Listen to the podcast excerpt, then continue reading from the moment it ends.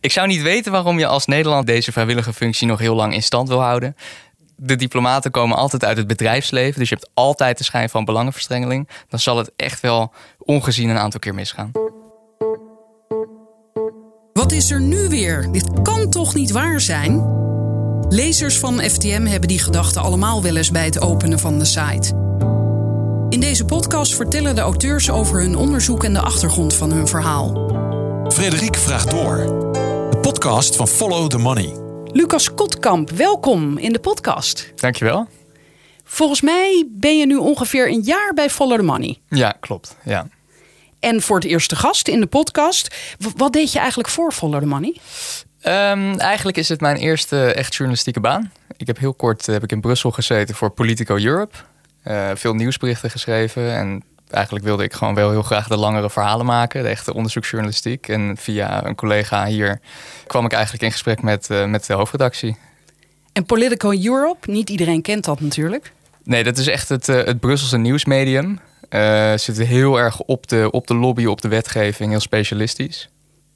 Maar ik zocht wel iets wat meer echt voor de consument, voor de burger belangrijk is. En niet alleen voor wie, wie Philips moet informeren over er zit een nieuw wetsvoorstel aan te komen. Let even op. Ja. Maar je noemt dat dus niet eens journalistiek. Nou ja, het is wel journalistiek, maar het zit dichter tegen communicatie aan dan, eh, dan wat wij doen. Oké, en je wilde onderzoek doen. En had je toen ook al eh, onderwerpen in gedachten? Nou, vooral internationale onderwerpen. Eigenlijk alles wat te maken heeft met ontwikkeling, samenwerking, buitenlandse handel, eh, diplomatie. Vind ik super interessant. Dat is eigenlijk wat me ook in eerste instantie naar Brussel trok. Ik bedoel, dat, dat hele schaakveld van Europa, of dat schaakbord van Europa, eh, daar gebeurt natuurlijk heel veel. En dat is echt wetgeving, diplomatie, dat, dat ontmoet elkaar allemaal. Maar er gebeurt dus ook heel erg veel. Maar dat viel dus een beetje tegen wat je daaraan kon doen in Brussel. Eh, ja, echt onderzoeksjournalistiek doet Politico niet. En, en heel kritisch is het vaak ook niet. Dus nee, niet echt het, echt, het, echt het spel. Daar had ik niet het idee dat je daar heel veel mee kon doen. Er waren Maar- wel andere media in Brussel die dat doen. Eh, EU Observer bijvoorbeeld, Euractiv doet ook wel eens wat. Eh, vergelijkbare platformen. Maar eh, nee, echt de langere, diepgravende onderzoeksjournalistiek eh, is daar wel heel zeldzaam. En tot nu toe heb je over nogal uiteenlopende onderwerpen geschreven bij Follow the Money.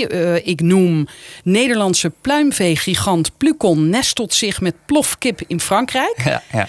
En bijvoorbeeld Europees Vredesfonds betaalt de wapens voor Oekraïne. ja. Hoe kom jij aan je onderwerpen? Eh, nieuwsgierigheid eigenlijk. Ja, wederom wel denk ik dat de rode lijn in al die verhalen is, is dat het, er, het zit een buitenlandse component aan. Dus bijvoorbeeld dat kippenverhaal was een freelance eh, opdracht die ik eh, met Lighthouse Support heb gedaan. Dat is een ander onderzoekscollectief. Ja, en dat, het was eigenlijk weer hoe evolueert de Europese vleesindustrie zich? Van, verschuift het van Nederland naar Frankrijk? Hoe, waarom en hoe werkt dat dan? Ehm, het, het wapenfonds was eigenlijk het begin van de Oekraïne-oorlog. Was dat echt een, eh, nou ja, een waterscheiding, zoals ze dat dan noemen? Dat opeens Europese gelden worden uitgegeven aan, aan eh, het samen kopen van wapens door de Europese Unie. Nog nooit eerder gebeurd. Dus wederom dat diplomatieke eigenlijk, of die diplomatie en, en de internationale betrekkingen, hoe koppel je dat aan iets wat voor jou en mij heel belangrijk is? Namelijk, wil jij dat jouw belastinggeld wordt uitgegeven aan wapens? Ja of nee? Ja, en dat Eh, is ook wel interessant dat als je dat als lezer, ik dus, gewoon even zo zie, denk je ja, tuurlijk, er gaan wapens naar Oekraïne. Eh, Nu helemaal, zeg ik tuurlijk. Nu heel en, logisch. En, eh, en dan schrijf jij eronder, Brussel betaalt de rekening. Toen dacht ik, ja, wie anders? Maar inderdaad, als je het gaat lezen, blijkt, ja, eigenlijk mogen de landen niet zomaar geld uitgeven aan militair materieel. Nee, nee. En dan de vraag, zeg maar, is dat dan erg of niet? Dat is, dat is eigenlijk een andere vraag. Ja. Maar ik vind het wel belangrijk dat we dat dan in ieder geval weten. Hoe het werkt. Ja. Ja, dit keer heb je geschreven over Nederlandse diplomaten die beschuldigd zijn van fraude, witwassen en afpersing.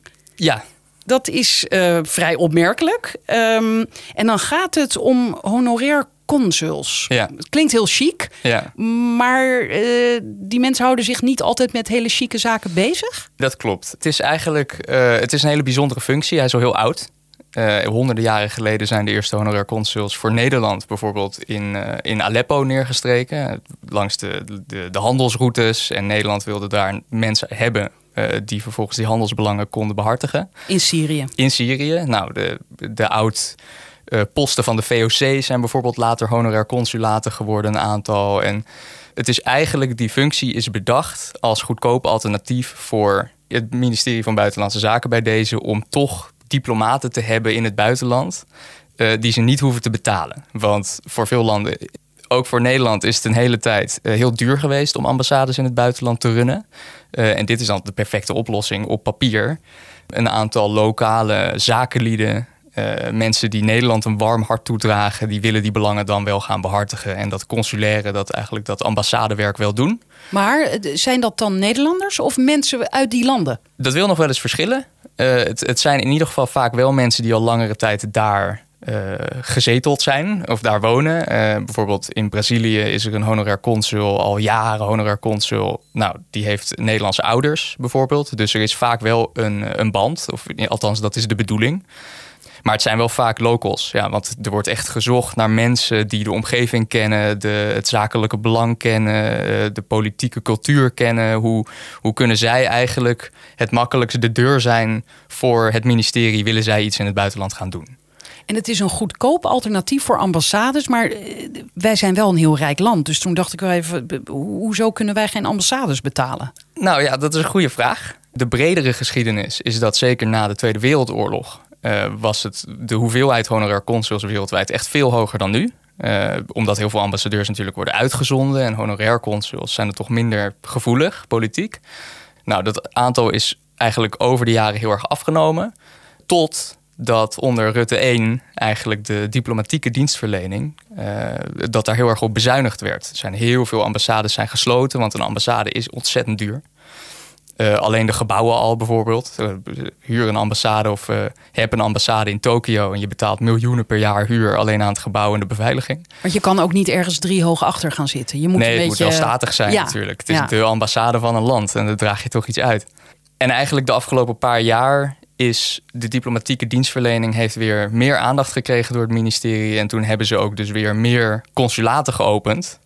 want het is niet helemaal gratis. het is gewoon een stuk goedkoper. En toen is ook het, het aantal honorair consuls ontzettend omhoog gegaan.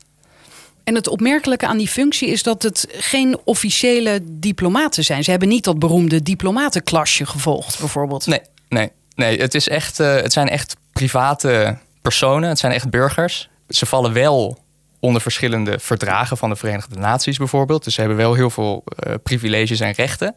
Maar ze hebben inderdaad niet dezelfde opleiding gehad die uh, de, de, ambassadeur in uh, weet ik veel, de Verenigde Staten zou hebben gehad. Daar is toch wel echt veel strenger toezicht op. Zou ik dit ook kunnen worden? Ja, theoretisch gezien wel.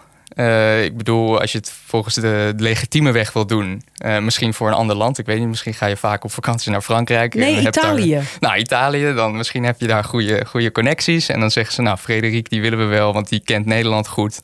En misschien wil hij wel wat dingen voor ons doen. En, en dan, wat uh, zou ik dan gaan doen? Stel dat ik zou worden aangesteld. Nou, ja, stel een Italiaan uh, breekt een been in Amsterdam en die spreekt geen Nederlands. Die heeft geen idee waar die heen moet, naar het ziekenhuis, waar is de ambassade. Dan zou jij een goed aanspreekpunt zijn. Om bijvoorbeeld in contact te komen met de ambassade in de eerste plaats. Uh, misschien reisdocumenten te krijgen om terug te gaan. Stel iemand is zijn paspoort kwijt en Nederland zou geen Italiaanse ambassade hebben, maar wel een consulaat. dan ben jij eigenlijk de plaatsvervangend ambassadeur, om het zo maar te zeggen. Dat lijkt me wel wat. Zeker, ja, dat kan ik me voorstellen. Want ik dat, las uh, ook over een kerel die, uh, waar je het verhaal mee begint. In Maastricht, die ook een mooi uh, het wapen van, wat was het, Montenegro? Montenegro. Op zijn voordeur had gespijkerd. Ja. Dus het, het, het geeft ook kastje. Zo, ja, zeker weten. Ja, Ben Vos. Ja, dat is een hele leuke casus. Hele speciale casus ook, vind ik.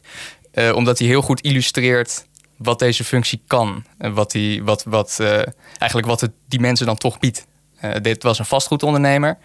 Uh, beheer, of nou, hij is trouwens nog steeds actief, maar die beheert veel panden in Duitsland, in Nederland, Dubai, in het Midden-Oosten doet hij ook veel. En bij hem vond op een gegeven moment een politieinval plaats. op zijn kantoor met dat mooie wapen naast de deur. Voor belastingontwijking, witwassen en allerlei andere praktijken.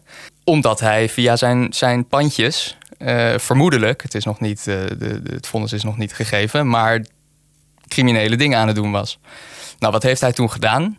Uh, de politie kwam langs en hij heeft gezegd: Maar ho, ho, ik ben consul van Montenegro. Je kan niet zomaar mijn kantoor binnen om de documenten mee te nemen voor die je nodig hebt voor het onderzoek. En dat klopt ook. Nou, niet helemaal wat hij had gedaan. Op zich klopt het dat verschillende delen van zijn kantoor zijn beschermd volgens het verdrag van Wenen. Dat is een van die verdragen van de Verenigde Naties. Maar dat beperkt zich tot consulaire documenten. Dus ja, als ik als honorair consul een brief wil sturen naar de ambassade van Montenegro in Parijs, dan mag niet de politie zomaar die brief openen, want dat is diplomatieke correspondentie. Dat is echt not done.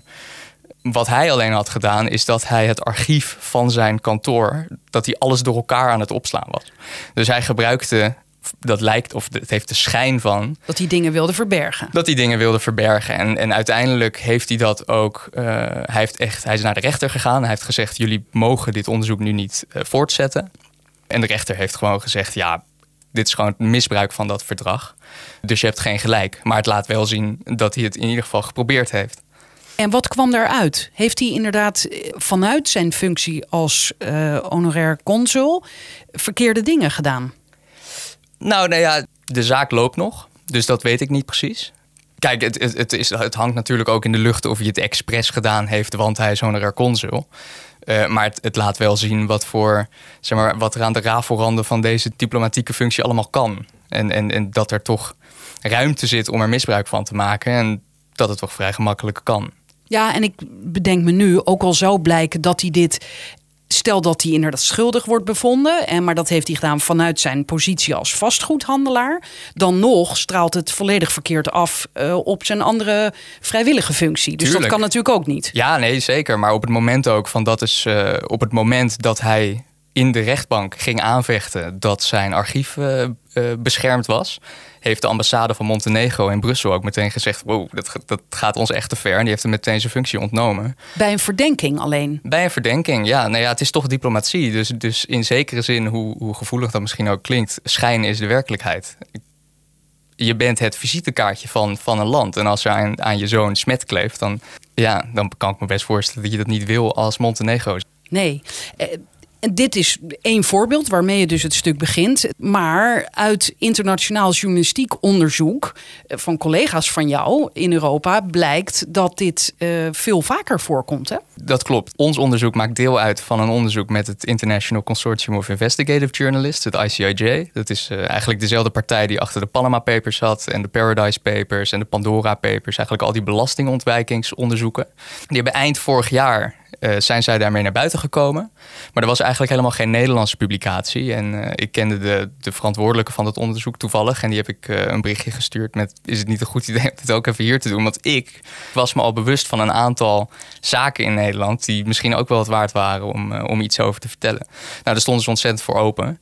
Maar dat internationale onderzoek heeft echt totaal de beerput opengetrokken. Want er waren 500 minstens uh, honorair consuls wereldwijd die verdacht werden van allerlei dingen, van, van huiselijk geweld tot belastingontduiking, corruptie, wapenhandel. En heel veel daarvan uh, hebben echt specifiek van de rechten, privileges van hun functie gebruik gemaakt om dat ook te kunnen doen. Heb je daar een voorbeeld van? Ja, nou ja, heel recentelijk is er bijvoorbeeld in Roemenië uh, een Belg-Libanese voormalig honorair consul opgepakt, uh, Mohammed Bazi. Die wordt eigenlijk al jaren door het Amerikaanse ministerie van Justitie uh, in verband gebracht met het spekken van de kas van Hezbollah. De politiek militante beweging of terroristische beweging, hangt vanaf hoe je er naar kijkt. Uh, die eigenlijk waar de vermoedens zo jaren van zijn dat hij zijn consulaire tassen, dus eigenlijk die correspondentie waar we het net over hadden, dat je pakketjes mag versturen en dan mag, mogen die niet bekeken worden, dat hij die gebruikte om geld te smokkelen, om dus de kas van Hezbollah mee te spekken. En is hier bewust naar gezocht of was dit bijvangst in een ander onderzoek? Van het, van het Amerikaanse uh, ministerie bedoel je? Nou, omdat jij ook net zei van er is heel weinig toezicht. Dus ja. dus ja, door de Amerikanen komen we hier dan eigenlijk achter. Nou ja, er zijn eigenlijk in heel veel zaken. Uh, ik bedoel, dat onderzoek is natuurlijk, uh, dat International Consortium, uh, dat ICIJ-onderzoek, is ook gedaan op basis van heel veel geruchten en leads. En om dat allemaal maar even op de grote hoop te gooien. Van wat is nou echt het totale. Wat gebeurt er in de breedte? Dat heel vaak in getuigenissen en, en strafzaken toch dat honorair consulschap opeens opdook als een stukje van de ketting. Bijvoorbeeld uh, een andere, in een andere Amerikaanse zaak werden twee leden van Hezbollah die echt probeerden om de functie te verkopen. Van als jij zaken met ons doet, dan maken we je honorair consul. Want dan kan je ook jij gewoon reizen, doen wat je wil. Ehm, en je merkt ook dat er gewoon een hele industrie omheen zit. Dat, dat komt in mijn stuk niet zozeer naar voren, maar in, uh, in andere stukken van partners wel. Is dat er ook advocatenkantoren zijn. Bijvoorbeeld in Rusland of in, de, in het Caribisch gebied. Die net zoals bekend is met die gouden paspoorten en zo. Eigenlijk aanbieden dat als jij ze een bepaald bedrag betaalt, dan gaan zij lobbyen bij een willekeurig land dat jij honorair consul van dat land gaat worden. Dus daar speelt van alles. Ja, en, en wat jij wel vertelt is dat, er, dat het soms ook in de familie blijft. Hè? Dat het van vader op zoon gaat. Ja, ja, nee, zeker. Ja, bij Nederland is dat het geval. Eh, de honorair consul van, uh, in Colombia, uh, voormalig honorair consul, die, die, zijn vader was ook honorair consul. Die had het ambt 32 jaar, bezat hij het. En, en dat ging eigenlijk na zijn dood dus over naar zijn zoon. Uh, op Dominica, dat is een klein Caribisch eiland, gaf de honorair consul het gewoon door aan zijn zus. Uh, toen hij verhuisde naar de Verenigde Staten. En dat is natuurlijk heel merkwaardig. Want. Dat mag ook niet? Nou ja, het ministerie zegt over de Nederlandse honorair consuls dat het niet wenselijk is. Maar dat als er echt geen hmm. andere keuze is dan Allah. Um, als je niemand anders kan vinden dan je eigen zoon, ja. ja, hoe ver ga je dan zoeken? Nee, precies. Ja, heel merkwaardig. In Colombia is het natuurlijk sowieso merkwaardig, want daar werken of uh, daar wonen natuurlijk heel veel mensen die het zouden kunnen worden. Dominica misschien wat lastiger, is een heel klein eiland natuurlijk. Maar dat, ja, is dat een excuus? En al honderd jaar geleden, schrijf jij, uh, is er geadviseerd om met deze functie gewoon helemaal te stoppen, omdat het te ondoorzichtig is, hè? Ja, nee, zeker. Eigenlijk consequent zijn er onderzoekscomité's bij de Verenigde Naties, die dus verantwoordelijk is voor die functie in, in de breedte, gaan daar stemmen op van stop er nou mee. Er zitten zoveel haken en ogen aan, zoveel eigenlijk slechte neveneffecten, dat het gewoon een goed idee zou zijn om, om als groep, als Verenigde Naties te beslissen, we gaan het gewoon helemaal niet doen een aantal landen hebben ook besloten om het, om het gewoon niet meer te doen. De Verenigde Staten bijvoorbeeld benoemt echt al decennia geen honorair consuls meer. Canada ook niet, Argentinië ook niet. Nou, sinds kort Liberia ook niet.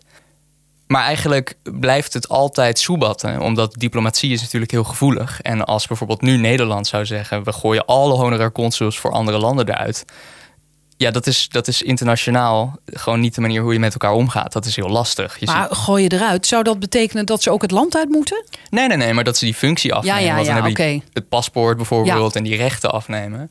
Van daar doen wij gewoon niet aan, maar dat, dat, dat kan eigenlijk niet. Ja, of dacht ik, eh, omdat het inderdaad een goedkopere variant is van de ambassades, willen wij weer voor een dubbeltje op de eerste rang zitten. Als Nederland? Ja.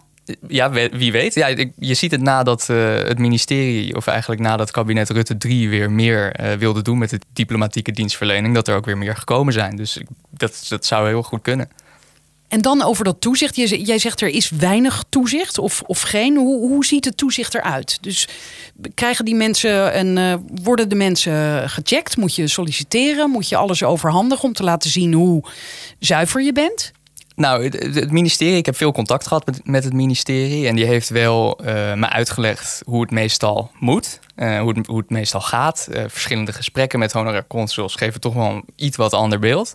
In principe zijn er twee mogelijkheden om voor Nederland een honorair consul te worden. Dat is of je solliciteert of je wordt gevraagd. Gevraagd gebeurt veel vaker. En vervolgens gebeurt er natuurlijk wel een, een, een zekere check.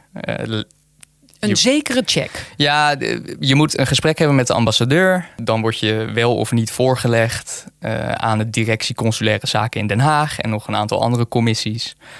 En na een periode, dat, dat kan verschillen afhankelijk van hoe lang dat gesprek intern bij hun dan gaat, word je wel of niet benoemd.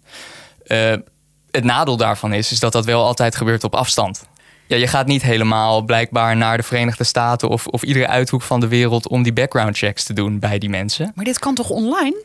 Ja, ja, ja, je zou het zeggen. Ja. Uh, wat wel boeiend is, is dat voor bijvoorbeeld honorair consuls voor andere landen in Nederland uh, heb je gewoon een verklaring omtrent gedrag nodig.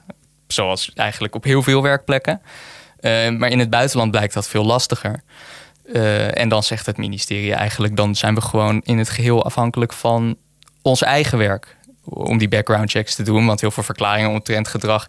Je kan niet zomaar naar Gambia of uh, Tanzania of Honduras, weet ik veel, en zeggen: we willen alles over deze persoon weten. Want vaak zijn dus die diplomatieke relaties ook niet zo goed dat dat allemaal kan. Hmm. Eh, in de Verenigde Staten wellicht wel, weet je bondgenoten. Maar de wereld is groot en heel verschillend. En er zijn er kennelijk ook meerdere per land. Want je zegt in Amerika zijn er misschien wel dertig. Want dat viel me ook op. Je noemt er een in uh, Michigan. Toen dacht ik van, hè, maar A, hebben we een ambassade in Amerika? Tenminste, toch nog steeds, mhm. lijkt me. Maar daarnaast hebben we kennelijk wel ook een consulaat. Maar eh, wel dertig van die consuls. Ja. ja, ik zeg dertig. Dat weet ik niet precies. Nee, ja, maar in ieder geval meer dan één dus. Ja, nee, klopt. Ja, het, het is echt bedacht om, om het contact voor Nederlanders daar uh, gemakkelijk te maken. En als jij in Michigan woont, uh, of, of echt helemaal in het westen, je wil niet iedere keer helemaal naar Washington moeten om je paspoort bijvoorbeeld te verlengen of een nieuwe aan te vragen. Uh, dat mogen dat soort consuls vaak wel. Is overigens de, jaren, de laatste jaren veel lastiger geworden. Want wat consuls, dat is een beetje een, een, een niche ding, maar sinds kort heeft Europa allerlei eisen over biometrische gegevens in je paspoort, ja. et cetera. Dat mogen die consuls niet. Um, dus in principe moet je alsnog nu naar Washington. Of naar een ander, naar een ambassade of een consulaat-generaal, wat weer een soort tussenstap is. Uh, wel een formele functie van het ministerie. Om het daar dan te doen. Waarbij je dus nog een keer de vraag kan stellen: oké, maar wat is dan nu het nut van dat consulaat als ze ook die dingen eigenlijk niet meer mogen doen? Ja. Oké, dus over die check. Mensen worden min of meer gecheckt. Kan ik dat zo formuleren? Ja, denk het wel de Verenigde Naties zegt nog steeds: stop er nou maar mee. En, maar Nederland in ieder geval en nog ook andere landen blijven er vrolijk mee doorgaan. Uh, ja, nee, de meeste landen hebben het echt nog wel. Die hebben gewoon die conclusie niet getrokken voor allerlei verschillende redenen. Hebben uh, wij daar dan zoveel voordeel aan? Uh, ja, het ministerie zegt van wel. Ik weet ook waar ze meestal voor worden ingezet. Wat, uh, wat je bijvoorbeeld ziet in Nederland is dat deze mensen in de buitenlandse handel gewoon wel echt een grote rol spelen. Verschillende documenten die je leest over we willen een nieuw project opzetten hier of daar. Dan is het vaak de honorar consul in combinatie met het NBSO, de Netherlands Business. Um, nou, of NBO. ik ben even de afkorting kwijt. Is het eigenlijk in dat soort gevallen de honorar consul met de buitenlandse handelspost van Nederland. Uh, die eigenlijk de eerste, eerste check gaat maken. En wederom, daarom zoekt het ministerie ook eh, specifiek mensen met een rijk netwerk in het zakenleven. Want die mensen weten bij wie je moet zijn. Wij willen een, een microkredietinitiatief opzetten in India. Bij wie moeten we zijn, honorar consul? Help ons alsjeblieft. Ja, dat zo noem jij iemand die voor Shell werkt of werkte en eh, vrij snel werd aangenomen als consul. Ja, vanwege zijn, ik neem aan dat het een man was, is. ja. Ja, dat is wat hij zelf. Netwerk, ja. ja, dat is wat hij zelf zei. Dus in het verlengde eigenlijk van die procedure van hoe word je het en het ministerie moet allemaal checks doen en de consulaire directie moet allemaal checks doen, bleek deze heel makkelijk er doorheen te komen. En hij zei: Ja, ik heb een rijk netwerk met Shell. Ik parafraseer, maar ik heb een rijk netwerk met Shell. En uh, ik was met een project bezig, dus dat was wel makkelijk veel makkelijker dan bijvoorbeeld een vrouw die jij opvoert. Die uh, wiens procedure twee jaar in beslag nam. Ja, dat klopt. Dat, dat was wel een honorar consul voor het Centraal-Afrikaanse land Tjaad in Nederland. Uh, dus dat is wel een andere procedure, want die moest dan ook naar het ministerie van Tjaad. Dat duurde erg lang, maar uh, ik bedoel, de hele VOG-check hier, want het ministerie van Buitenlandse Zaken moet ook goedkeuring geven aan die mensen. Als ze al gemeld worden. Want dat is ook niet altijd het geval. Want dat hoeft ook niet volgens het verdrag. Het lijkt, het, het klinkt nogal als een vrij ongrijpbare, ongrijpbaar fenomeen. Hoe lang mogen deze mensen dit blijven eigenlijk? Ben je dat voor je leven? Of? Uh, nee, nee, absoluut niet. Nee, uh, het ministerie van Buitenlandse Zaken of Nederland uh, benoemt honorair consuls voor een periode van vijf jaar. in principe is dat idealiter de max. Maar je ziet dat het vanwege eigenlijk dezelfde reden waarom het binnen de familie blijft, toch heel vaak verlengd wordt. Want het is eigenlijk gewoon hartstikke makkelijk natuurlijk dat gaat niet automatisch. Dan komt er even een klein een gesprek met de ambassadeur weer. En uh, dan gaat het ministerie even kijken. Maar heel vaak wordt het gewoon verlengd. Ik bedoel, je hebt echt honorar consul, zoals ik net al zei. De vader van die Colombiaanse, die het al 32 jaar was. Voordat hij overleed. Uh, en dat, dat, dat zie je heel vaak. Echt periodes van 18 jaar, 25 jaar, 40 jaar. Dus als je het eenmaal hebt, dan is de kans groot dat je het nog een hele tijd hebt. Als je wil. Heeft dat onderzoek dat jouw collega's eerder naar buiten brachten iets veroorzaakt? Uh, ja, zeker. Ja, echt heel veel landen hebben in, in navolging van, uh, of in de nasleep van die onderzoeken, hebben ze echt totaal het hele, uh, de hele functie opnieuw ingericht. Finland heeft bijvoorbeeld nieuwe richtlijnen opgesteld. En, en heel veel honorair consuls zijn ontslagen. bijvoorbeeld Roemenië had een honorair consul actief in Belarus, die gewoon een gesanctioneerde vriend was van de, van de dictator daar, Alexander Lukashenko. En Roemenië wist dat gewoon niet. Eh, die, heeft er, die wist dat niet. En toen de journalisten kwamen kloppen met... Hallo, deze man is eh, in dienst van ons land eigenlijk. Nou, in paniek. meteen de deur gewezen natuurlijk. En dat zie je gewoon heel veel. Dat is echt heel veel gebeurd. Jij noemt ook iemand die, althans in het begin van de, de, oorlog, de inval van Rusland in Oekraïne, ook nog in Nederland zei: van ja, maar dat is juist heel goed. Ja, hadden ze eerder moeten doen. Ja, dat is ook weer iets wat je echt door heel Europa zag, eigenlijk door de hele wereld. Dat verschillende landen eigenlijk heel gretig gebruik maken van die functie om hun belangen mee te behartigen, maar ook dus voor propagandadoeleinden. Dat is Rusland. Die in allerlei landen kwamen na het begin van de Oekraïne-oorlog. Uh, honorair consuls op tv en in de krant. Die zeiden: Ach, wat goed dat hij uiteindelijk toch een keer de knoop heeft doorgehakt en het uh, gedaan. In Nederland was dat de consul-generaal voor Rusland in Maastricht, baron Constantijn van Vloten. Baron is een titel die hij ook heeft gekocht. Oh. Uh, dus dat is ook nog een leuk, uh, een leuk feitje. Um, en die heeft uh, gezegd tegen de Limburger, geloof ik, of L1, van, dat hij het jammer vond dat Poetin het niet eerder had gedaan. en die vond het een vredesoorlog. Ehm, die is kort daarna ook wel in opspraak geraakt. Die die is, echt, die heeft echt moeten vertrekken. Ik weet niet precies wat er nu allemaal speelt. Maar die was ook niet meer welkom op het, eh, op het consulaire gebouw. Wat hij deelde met een heleboel andere honorair consuls voor verschillende landen. Dat is echt een clubje. Daar. Maar hij is uit zijn functie ontheven. Nou ja, Rusland heeft hem niet uit zijn functie ontheven. Want die vindt het natuurlijk wel prima dat hij dat, hij dat doet. Maar uh, hij is niet meer welkom op het ministerie van Buitenlandse Zaken. Althans, dat geloof ik uh, op dit moment. Dat hebben ze jou verteld? Ik heb het ze niet gevraagd. Misschien had ik dat even moeten doen. Maar ik weet wel, er speelde van alles. En uh, breed in de kranten uitgemeten. Maar je weet van die andere consuls van nee, hem willen we er niet meer bij. In ja, nee, ze hebben hem echt weggestuurd. Ja. In ieder geval voor nu. Je hebt ook gesproken met de voorzitter van het Korps Consulair Nederland. Ja. CCN, dus de beroepsvereniging eigenlijk, hè? Ja of de vrijwilligersvereniging zou je moeten de zeggen. Vakbond of, De vakbond, ja. en hij zegt dat hij, dat vond ik wel mooi, ja, er, er kleven risico's aan. Maar hij acht de risico's bij consuls, dat er dus iets misgaat, iets wat niet hoort, niet groter dan bij andere bestuursfuncties. Toen dacht ik, nou, dat geeft te denken. A, eh, op, van zijn visie op eh, bestuurlijke functies. Maar ook van, ja, is het zo van, ja, er gaat overal wel iets mis? Dat was wel een beetje de insteek. Ik bedoel, uh, ik heb hem even aan de telefoon gehad. Uh, ik had ook gevraagd, mag ik bij je langskomen? Kunnen we even kijken wat jij op een dag doet? Nou, daar stond hij minder voor open. Hij runt zelf ook een advocatenkantoor uh, dat zich specialiseert op het bijstaan van internationale bedrijven en consulaten en ambassades. Dus dat zit ook al heel erg uh, in, de, in de, de zakelijke belangen van die wereld. En hij is zelf ook honorair consul? Hij is zelf honorair consul voor Brazilië. Uh, en zijn, zijn broer, en dat was ook zijn partner, of is zijn partner in dat advocatenkantoor, was tot voor kort ook honorair consul, weer voor Luxemburg. dus dat loopt allemaal lekker door elkaar heen. En, en die man, lees ik hier, trad eerder af als senator voor het CDA vanwege een kunstsmokkel. Ja, dat is Paul Russell. Uh, die was inderdaad CDA-senator jaren geleden. En die zou een, eh, een Rembrandt illegaal hebben ingevoerd. Echt? Ja. Uh, hij heeft maar als consul of als. Nou, dat was een beetje de vraag. Uh, kijk, hij heeft dat zelf aangevochten. Hij heeft dat verloren bij de Hoge Raad. Hij zei het is gewoon een belastingbetwist. het was nooit het, het, idee dat het kunstwerk heel lang in Nederland zou zijn. Dus ik hoef daar geen invoerrechten over te betalen. Hoge Raad was het niet met hem eens. Wat wel opmerkelijk is aan die zaak... is dat hij die Rembrandt uh, bij zich had in zijn handbagage. Um, en zo eigenlijk langs de douane probeerde te lopen. Hij zegt dat hij het wilde aangeven. Nou, Wauw. Allah. Uh, veel andere honorair consuls hebben mij verteld dat als zij aankomen op Schiphol uh, en ze worden apart gehouden, dan laten ze hun paspoort zien en dan kunnen ze gewoon weer doorlopen.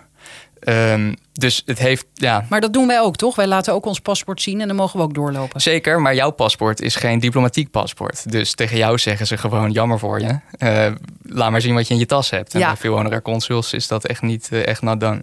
En deze Russell, die quote jij ook, want die zegt dan, dat vond ik ook wel fascinerend. Ja, dat, is, dat is die Reinier. Oh, dit is weer. Oh, oh wacht even. Uh, oh ja, Reinier. Oh ja, oké. dus dat, dat is zijn broer. Maar deze Reinier, die dus zelf nog steeds consul is. en voorzitter van die vakbond, zoals jij het noemt. die zegt dan: We doen het voor de mensen. Ja. En, en toen vroeg ik me af: voor welke mensen? Nou ja, voor de Brazilianen lijkt mij dat hij bedoelt. Oh, ja, de, dus de Brazilianen in Nederland. Ja, ja, ja. Oké, oké. Maar dit. Ja, dit, uh, dit is nogal wat. Kon je alle casussen kwijt in je stuk? Nee, nee, er zijn er echt heel veel uh, die ik er niet ingezet. Ook omdat het misschien kleinere delicten of een beetje randdingen. Uh, um, het, het waren er zoveel dat ik wil ook niet de lezer verwarren als ik 40 mensen introduceer. Dan hebben we allemaal van, waar gaat het in hemelsnaam over? Maar nee, de, er zijn genoeg geruchten ook die ik gewoon eigenlijk niet uh, heb kunnen uitzoeken. Uh, en dus ook niet in het stuk staan. Je vertelde al dat sommige landen, naar aanleiding van de publicaties van jouw Europese collega's, hebben besloten: oké, we stoppen hiermee. Nederland stopt voorlopig niet. Gaan we dat ooit wel doen, denk je? Ik bedoel, waar gaat dit naartoe? Ja, ja echt geen idee. Ik, ik, ik zit wel te denken. Uh, kijk, er zijn ook een aantal honorair consuls in mijn stuk uh, die echt wel in opspraak zijn geraakt. Dat is iets wat het ministerie ook echt niet wil. Die verwacht van de honorair consuls van onbesproken gedrag te zijn, dat ze het imago van Nederland niet schaden. Maar ze zijn te beroerd soms om het goed te checken wie iemand werkelijk is. Ja, nee, precies. Dat is ook uh, wat een, een, een, hoogleraar tegen me zei. Quote, die zei gewoon: Ja, weet je, heel veel landen hebben eieren voor hun geld gekozen. Want die honorair consuls zorgen gewoon voor veel kopzorgen. Je kan ze niet controleren. Uh, ze doen maar wat in de verte, verre, verre landen. Uh, en dan wil er nog wel eens iets, uh, iets naar boven komen.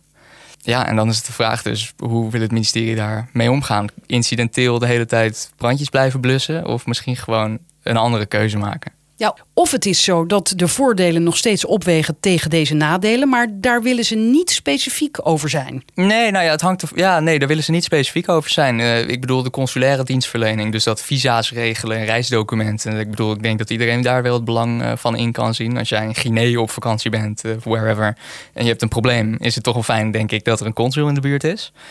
Uh, maar ja, het heeft toch altijd wel de, de schijn van dat, dat er belangen of uh, bedrijfsbelangen op de achtergrond spelen.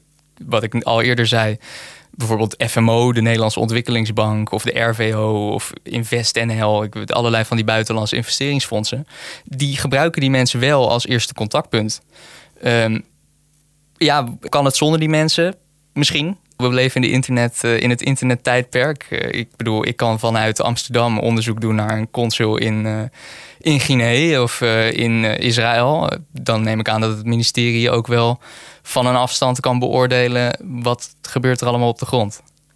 Kijk, ik heb met verschillende wetenschappers gepraat en die hebben echt gezegd: ja, luister, ik pleit al decennia voor een andere invulling en dat moet ook gewoon nu gebeuren. Je ziet dus na, dat, na die ICOJ-publicaties dat wel heel veel landen daar, die zijn er wel flink van geschrokken.